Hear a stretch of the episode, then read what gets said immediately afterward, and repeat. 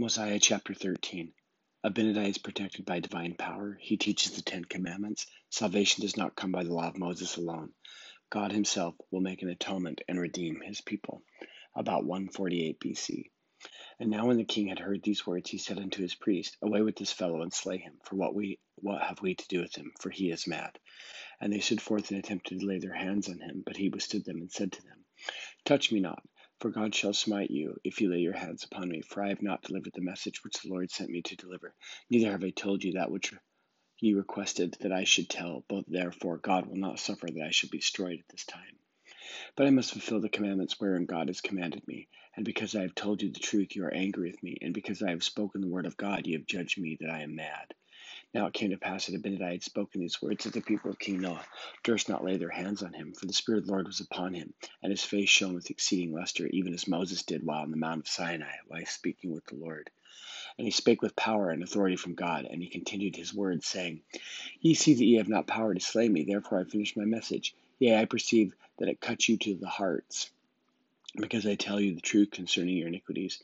Yea, my words fill you with wonder and amazement and with anger. But I finish my message, and then it matters not whither I go, if it so be that I am saved. But this much I tell you, what you do with me after this shall be as a type and a shadow of things which are to come. And now I read unto you the remainder of the commandments of God. For I perceive that you are they are not written in your hearts. I perceive that you have studied and taught iniquity the most part of your lives. Now, if you remember that I said unto you that thou shalt make unto thee any graven image or likeness of the things which are in heaven above, or which in the earth beneath, or which are in the waters under the earth. And again, thou shalt not bow down thyself unto them, nor serve them. For I, the Lord thy God, am a jealous God, visiting the iniquities of the fathers upon the children unto the third and fourth generation that hate me, and showing mercy unto thousands of them that love and keep my commandments. Thou shalt not take the name of the Lord thy God in, vain, for the Lord will not hold him guiltless that taketh his name in vain. Remember the Sabbath day to keep it holy. Six days shalt thou labor and do all thy work. But the seventh day, the Sabbath of the Lord thy God, thou shalt not do any work. Thou, nor thy son, nor thy daughter, nor thy manservant, nor thy maidservant, nor thy cattle, nor thy stranger that is within the gates. For in the six days the Lord made heaven and earth, the sea, and all them that is. Wherefore the Lord blessed the Sabbath day and hallowed it. Honor thy father and thy mother, that thy days may be long upon the land which the Lord God giveth thee. Thou shalt not kill, thou shalt not commit adultery, thou shalt not steal, thou shalt not bear false witness against thy neighbor.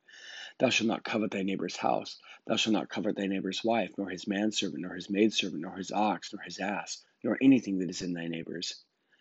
And it came to pass after Abinadi had made an end of these sayings, that he said unto them, Have ye taught this people that they should observe to do all things, for to keep these commandments? I say unto you, Nay.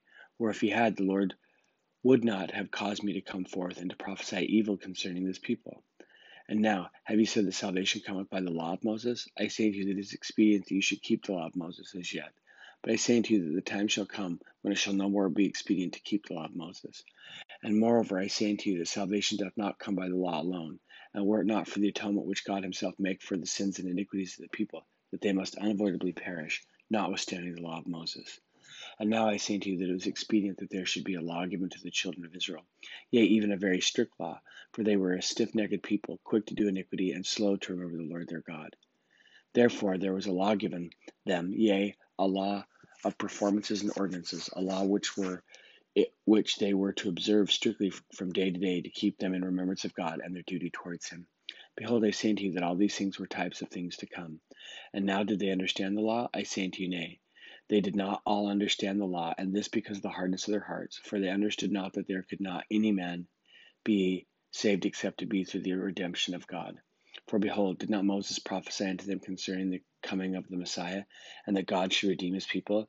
Yea, and even all the prophets who were prophesied ever since the world began, have they not spoken more or less concerning these things? Have they not said that God himself should come down among the children of men and take upon him the form of a man, and go forth in mighty power upon the face of the earth? Yea, and have they not said also that he should bring to pass the resurrection of the dead, that he himself should be oppressed and afflicted?